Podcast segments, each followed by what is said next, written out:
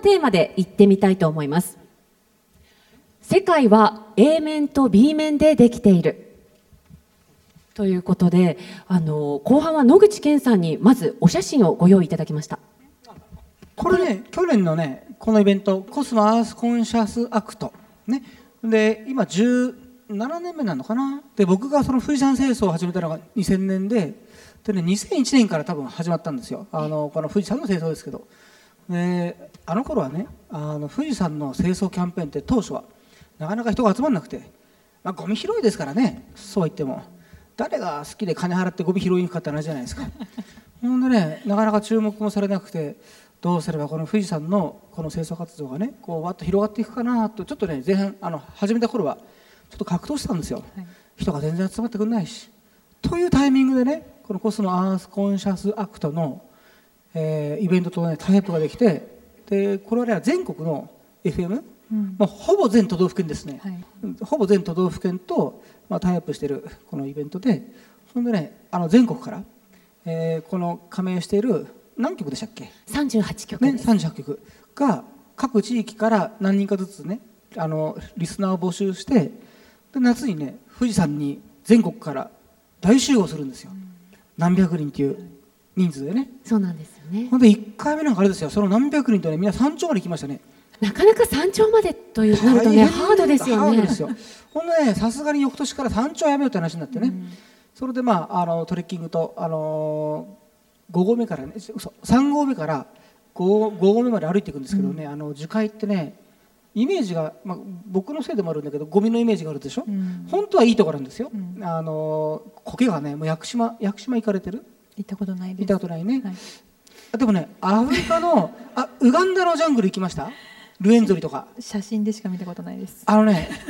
いいですよ。あのね僕ねアフリカで一番好きっていうかね僕海外で最も好きな山はね実はねまあヒマラヤ置いといてね。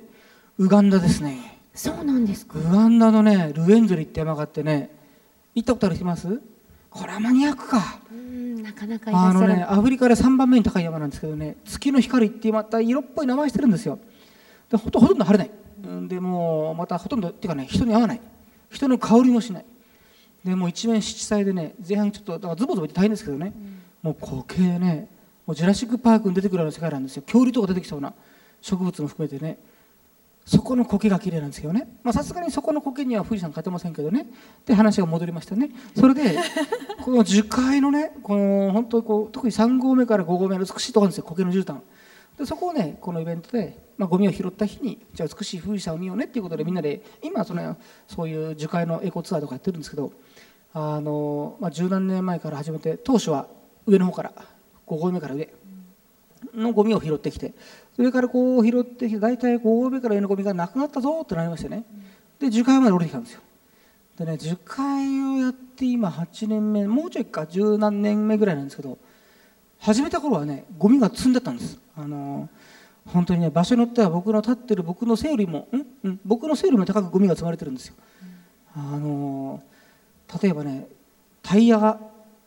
本当ねこの部屋の3倍、まあ、2倍ぐらいかな。の広さに何百本タイヤがあったりとかね、うん、あと注射器もわーっとあったりとかね。便器だけがアホみたいなとこありましたね。あといろんなのありましたよ。ある時あれがありましたね。足が2本見えてね女性の、うん、はっと思ってね参加者が足が見えるって言うから近づくなとか言って。おかしいな事前チェックしたのになと思って見たらでも本当にね昔綺麗な女性の足なんですよ。服着てないんですよ。ついにと思って近づいたらお人形さんでしたね、まあ、本当いろんなものが樹海に本当にこう捨てられるんですよ。でこう積まれてゴミが積んだって。それをねみんなでこう必死になって片付けて全国このイベントで集まってくれる方々と。それでねこう積んであるゴミが大体終わったんですよ。樹海でも。おいよいよゴミが終わったかなと思ったらちょっとね見えるんですあの地面から、うん、と思ってね掘ってみたらねゴミがもういっぱい出てくるんですね。だからね今ゴミ拾いからゴミ掘りこれ掘りほらほらほらこれ掘ってだからスコップでこ掘ってらっしゃるんですよね、はい、これはと一般的に富士山の清掃っていうとこう運ぶ感じでしょ、うん、最近はねゴミ掘りでね。これこれ大変ですけどここの現場はもうね4年5年やってますけどあのちょっとこれこの写真だけじゃねなんか本当これなんか畑耕してるよね。でも本当にすごいここ見えたんですよ。もうこんな積んだって、うん、でこれ延べね56回やってねここだけで何トンぐらいだろうこ6年やってるかな。そうですね。もう延べね相当数のゴミを回収してる。これ去年の写真ですけどね。まあでも本当富士山のあ質問は A 面 B 面だもんね。はい。あのーこう遠くから見たら綺麗な富士山は A だなと思って近づいてみたら汚い富士山が B だしね。まあそれはもうどこでも A 面 B 面ってありません？ね。あると思います。ありますよね、うん。ヒマラヤの A 面 B 面もあるしちなみにその10年以上清掃活動を続けられてきて、富士山の今の姿はどんなふうに健さん捉えてらっしゃいますか？今はねやっぱかなりいいところまで来てますよ。あの、まあ、5合目から上に関してはもうほぼ完治ですね。あの、まあ、ゴミゼロじゃないですけど、まあ、あれだけ人が登ってるんでねポロッとねポロッとこうポッケから落ちる袋あのああ飴の袋ぐらいはありますけど昔みたいにねみんながほほっぽり投げてた状況じゃなくなってきてね。やっぱ今はゴミを捨てづらい雰囲気っていうのが完全にできてね。あとねいわゆるこう清掃キャンペーンとかじゃなくても行ってるとねいろんな人が休憩中にちょこちょこちょこちょこちょこちょこね拾ってくれるんですよ、まあ、あちこちで拾ってます今ね。ですから本当にこの富士山の清掃活動って当初はすごく一部の人が始めたマイナーな活動だったんですけど一つはこのコスモアースコンあコスモアースコンシャスアクト、はい。はい、これやっぱ全国全国の人がまたバッと流してくれるでしょ、でこれはやっぱ大きかったですね、でまたこの活動が続いてますし、また今年もやるの？やりますよ。本当？お願いします。まあだってあの僕は富士山クラブっていうね現地の NPO と、まあ、一緒にやってますけどいろんな団体とねこの17年間富士山清掃やってきましたけど1617年続いてるイベントは多分ないですよ、ない多分これだけじゃないかな僕の知ってる限り。大体ねみんなね4年ぐらいやってね飽きちゃうんだよね。でいろんな企業もね来るんですよ。一緒にやりましょうとか言ってみんな最初は熱いの富士山やりましょうねとか言って言うんだけどね4年ぐらいやるとねみんなもう飽きちゃってねなんでこのコスモさんとか FM さん飽きないの？いつ飽きてくれるのかなと思ってるんだけど。いや継続こそは力なりですよ継続なり力ね本当すごいんですよ。だから多分よほどコスモさんも FM さんもくどいんだよね多分ねね。そんなことコマコマーシャルはコンシャスの心が。コマーシャルは爽やかなのにね。まあでも まあでもすごいと思いますよ。あの17年間ひたすらやってる活動って、でもこのまま清掃活動を続けていけば、ん。やっぱり富士山元の綺麗な富士山に戻ると健さんは信じられてますか？それを信じないとね嫌になっちゃうよね。でもねそういう意味では本当大雨からに関してはほぼゴミがない。もうないですよほんあの、うん、もうないないと言っていいと思うんです。で樹海は、まあ、今やってる富士山麓ですね。まだゼロじゃないけどただ去年もそうだしね一昨日あの一昨年もやって思ったと思いますけどゴミいっぱい出てきますけどねただ救われることがあって新しいゴミが少ないですね。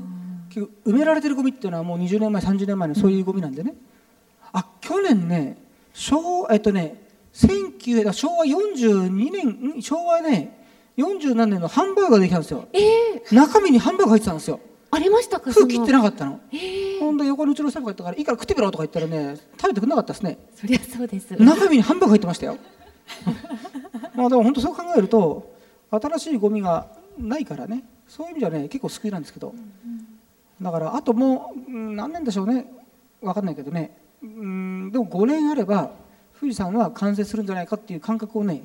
やっと最近感じてますね、うん富士山登ったことあります？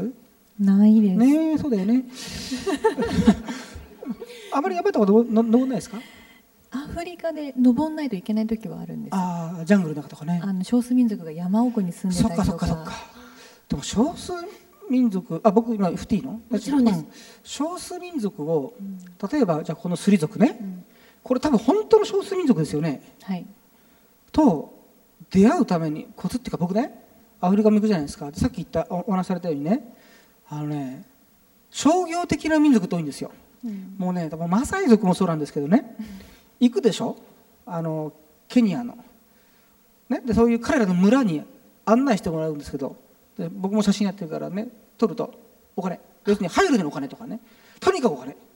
ほんでねお金渡すと向こうもやっぱり外人いっぱい来るからね。もうねはいはい次はい次はい次はい next next next みたいな感じなんですよ。流れ作業なんですね。いやこれもうどんだけイラッとするか。で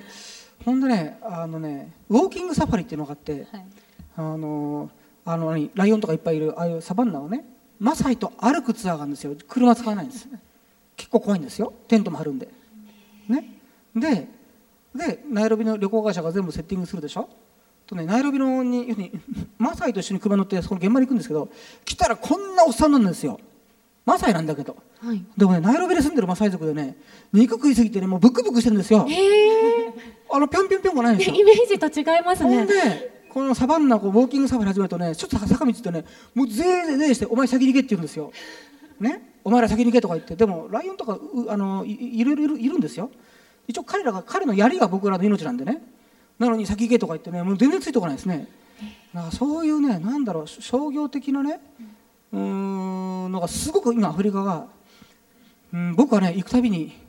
まあこれしょうがないんですけどね、まあ、あのヒマラヤ行ってもチベット行ってもそうですけど例えばマサイ族がねみんな携帯持っててジャングル入ると携帯がつながなななくなるとねもう女子高校生みたいに一生懸命こうなってるんですよ。やってます。本当にだからあれはね客の前でそれやるなと思ってね。もうで携帯があるとはーっとことやってるんですよマサイがだからどっかでねなんだかなだから本当のこの少数民族あのねっていうのになかなかなかなかなかなかアフリカ行っても会えない中で、この人たちは間違いなく本物の少数民族なんですねこれ写真見てわかります、スリ族の皆さんですね。だどうやってどうやってどうやってこう行き着くのかなと思ってね。だってこのスリ族現地の旅行会社誰も知らないでしょ、知らないとこが多いですね。そうですよね、はい、なので執念で探します。執念？はい。うんただもうしつこくもう何十社何百社っていうくらいメールを送り続けてあ現地の旅行会社ねはい現地の。あで知ってるか知ってるかって、っーていうので2年かかってでも2あじゃあ年で見つけましたね。あじゃあここに行くまでやっぱ2年かかってるんですね、はい。そういうことなんだな。でも先ほどお話伺ってたんですけど、本当に素敵なポージングをされてるじゃないですかこの釣り族の皆さん。そのねこの裸が本当に綺麗でね、でこの裸を着こなすって書いて表現されてましたっけ、うん裸を着こなすっていい表現だなと思ってね。本当皆さんこれ後でこれ後でこの本写真集売るんですよね。販売これですよね、はいはい。これ販売しますからね。本当に。本当に美しいんですよ。本当にファッション誌のようですよそれでね。またこの人たちモデルじゃないでしょ？モデルじゃないです。もうねこれがすごい僕もうどうしてどうしてこれが撮れるのかなと思ってねだって多分カメラを見るのは初めてでしょ？あでもここはマニアックなフォトグラファーばっかり来るんですよ。そうなんだ。なのでカメラには結構こう慣れていてでなおかつ自分をこう着飾る人たちなんで自分の最高のポジションを知ってるんですよ。ナルシストなんだね。そうなんです。もう俺のこの角度撮ってくれっているんですよ。これね。少年の例えばこの少年なんかばっばっちりカメラ目線でねもう本当にね美しいんですよいつか僕も行ってみたいと思いますね。でもアフリカであのあ本当はなんか考えたり質問ありました？ちょっとごめんね。あの僕アフリカで入るときにスラム街とか難民キャンプとか結構、まあ、僕は僕で撮影で入ってたんですね。とねアフリカで入っていくときにものすごく重要なのがコーディネーターがいるじゃないですか、あのいろんなコーディネーターがいるんですよ。でねスラム街とかってものすごい治安がやっぱアフリカはね人が人を殺すハードルも低いしね。ちょっとしたら本当に人が死ぬんでね。なので、あのーそれがちょっとやちょっとじゃないんですよ。あのナイロビの夜なんかもう今普通に歩けませんしね。ちょっとご飯食べに行くのもタクシーでしょ、ね、でそういうとこでいろいろこうやっぱこう現場っていうのは奥地じゃないですか、まあ、シビアですよね。ほんでねじゃあ特にスラム街とか行く時に僕紹介でナイロビのねなんとかってホテルのバーに夜行くんですね、とねそういうコーディネーターが集まってるんですよそのバーに。でいろんな国のね、あのーえー要するにそのフリーののあのジャーナリストとか通信局、あの報道陣がねそこに集まるんですよね。それで要するにコーディネーター探しが始まるんですよね。でそういう方にお願いすると要するに僕がスラム街とか行くとスラム街の中ってギャングがいっぱいいるので、でこうでこのでしかも彼が要するにセッティングしてくれてギャング対策にギャング使うんですよ。ギャングを雇うんです。あのちゃんと持ってるやつね。で彼らと一緒に入っていくんですけどでもそれより超えちゃうと他のギャングとドンパチが始まっちゃうんでここまでよとかね。要するに事前に全部ねこう向こうのギャングの方にも日本人が行くからこの日本人は俺の関係者だみたいなでも話をつけてくれるんですよね。っていう人がいて、でそういう人ちゃんとやんないとあの世界は本当にやられちゃうっていうのがあってね。だそういうところにね女性が一人がねずっと行くんでね。そういった意味であの吉田さんは A 面 B 面アフリカの A 面 B 面感じられることはありますか？ぱりアフリカっていうイメージだとこう日本だと特に、まあ、日本だけじゃないんですけど、まあえなんか衛生面が悪いだとかあと貧困とか HIV とかやっぱ内戦やってるとかネガティブなイメージが強いんですけどでも実際行ってみるとそういうところって結構ごく一部のエリアだったりして私はそうじゃないアフリカを結構見てきたのでそうじゃないんだよっていうのもやっぱ伝えたいなって思ってこういう彼らの姿を伝えてはいるんですけどでも彼らが結構もう常にどんなにこうお金がなくても物がなくても楽しそうに笑ってるんですよ常に。でもその笑ってる意味って何なんだろうなってなんでこんなに笑ってられるんだろうって思ったら笑ってなきゃこう生きていけないっていう部分を感じることがすごい多くてもやっぱり人が当たり前のように毎日死ぬんですよ貧しい町に行けば昨日一緒にいた子が何かで死んじゃったりだとかたくさん人が死んでいくのにみんなその日は大泣きするのに翌日にはもうケラケラお母さんが笑ってるのに私はついていけなくてでも笑ってないと死が近すぎて彼らもこう切り替えられないじゃないかなっていうアフリカを私は見てこう笑顔の裏にはこういうこともあるんだなってこれスリ族で、うん、やっぱりスリ族もすごい華やかに見えてこうなんだろう戦闘民族なんですよ。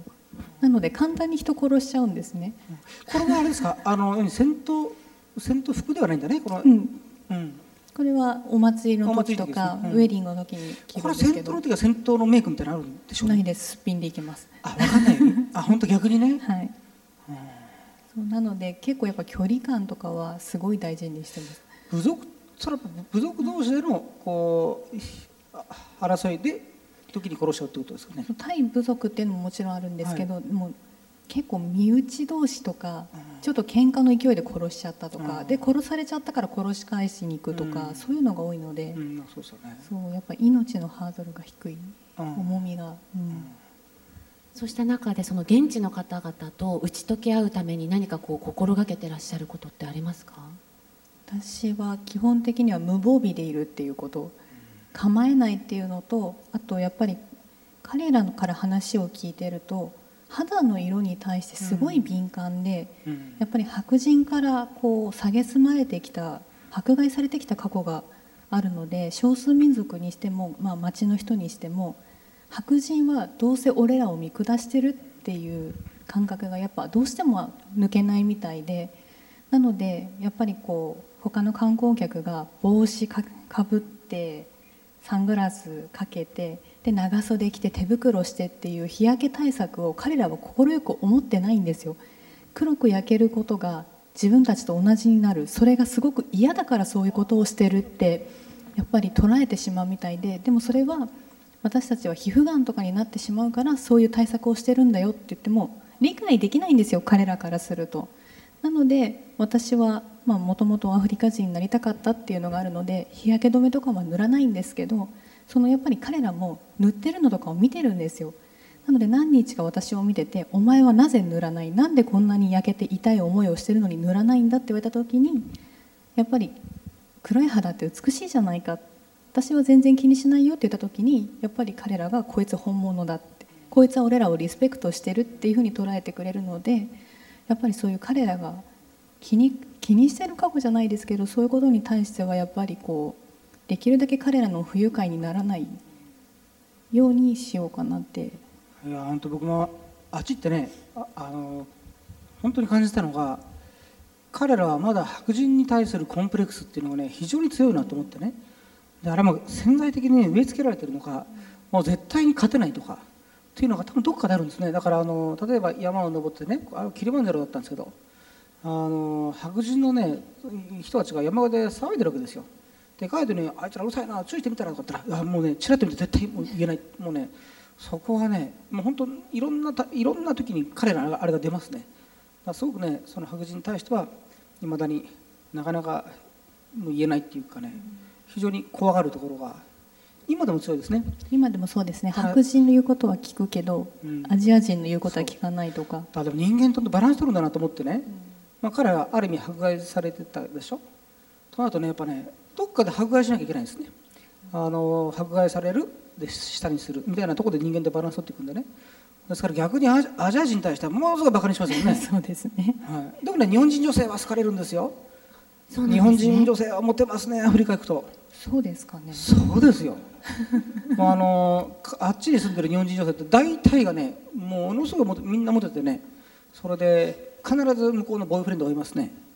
そうなんですはい。なぎさんあ聞かないでおきましょうあ聞きたくなるよね。でもいろんな国行ってるからね。向こうに住んでるわけじゃないもんね。住んではないですね。ね。ねはい。でもあのケンさんもシェルパの方々とやあのヒマラヤ行く時にあの交流されると思うんですがそういったそのシェルパの方々の心の葛藤とかを感じられることってありますか？シェルパはそれはものすごいありますよね。やっぱしねあの、えっとねまずねインドがイギリスの植民地時代にインドの、ね、上の方にダージリンという場所があってでそこでね紅茶をねあの、まあ、作ったわけですよ、ね、でそこにシェルパ族、まあ、山岳民族であるシェルパっていうのは、まあ、温厚だし非常にこう言うこと聞くんだよね。っていうことでそこにシェルパをね大量に連れてってねで働かせたんですよね。っていうのがね残ってるんですね。だから例えば登山隊で行くとシェルパがいて、まあ、シェルパ頭、まあ、シェルパのあのコントロールする人ね。でそれが僕に向かって必ず、まあ、シェルパは基本的に僕に向かってサーブサーブって呼ぶんですよ。でこのサーブっていうのは旦那様って意味なんですね。なのであのなんでしょうね。こう長年こうシェルパが登山隊に、まあ、雇われて、まあ、それは今でもそうなんですけどただかつてはねもっとそこの力関係が明確で例えば悪天候の時にねただまあ日程の問題もあるのでキャンプ1キャンプ2に荷上げをしたいっていう時に登山隊は行かないけどお前シェルパお前ら行けとかね。で悪天候の時にシェルパだけ行かして遭難するなんてことがざらになったんですよね。今もうだいぶ変わりましたけどね。だからあの命の値段がね本当にまああの彼らも持ってます。自分たちの命の値段と、え外国人の命の値段はイコールではないと。いうことをねすごくそれは彼ら言うんですね。だから本当にあの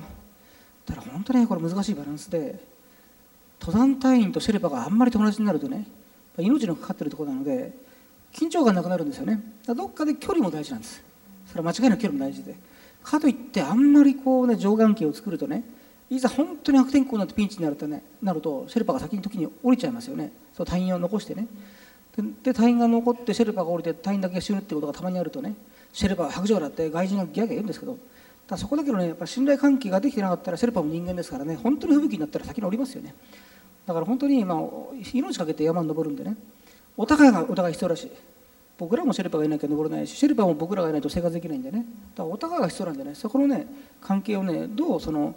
友達になっちゃいけないけどかといってちゃんとこの関係性をあのなんだろうな心と心でつながってるっていうね。このなんか微妙なこのなんかそういう距離感ってあるんですよ。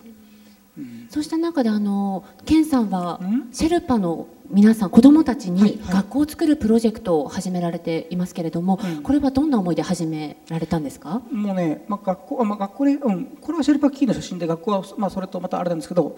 あのーまあ、毎年ねシェルパがたくさん亡くなるんですよ。ヒマラヤで、特にエベレスト。毎年シェルパは亡くなる。特に去年一昨年か地震は一昨年だよね。だからその前だから2年連続でねもうだから2年間で40人以上死んでるんですよねシェルパがね。であの、まあ、毎年シェルパーも亡くなるんですけどあの例えば僕が多分遭難したらね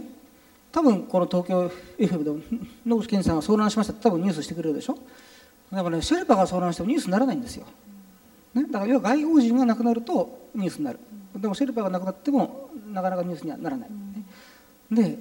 でもよくその外国人が遭難するときに大体シェルパがいるんです一緒に。要するにうん。単独行なら別ですよ。ただシェルパとセットで入ってますからね。だから多くのケースは外国人が遭難している時に一緒にシェルパも遭難しているケースがあるんですね、確かにその登山隊っていうあのヒーローの陰で光が当たらないか、ね、シェルパもいるっていうことはまさに B 面につながるっていう。そう。でその毎年シェルパがなくなっていくんですけどそのなくなったところに焦点が当たらないし、まあ、保証もねかつてあまりろくなもろくになかったんですね保証がね。ですからあのーまあ、僕の知り合いの、まあ、僕の親友もその遭難したシェルパの中にいてね。でまああのあの他の隊で遭難したんですけど、遺体探しに行ってね掘ってたら息の中出てきましたけどね。でその親友の遺体を発見してそれを村に下ろしてで葬式をやったんですけどねその時にこんなに毎年シェルパが知るんだってもう本当に驚いてね。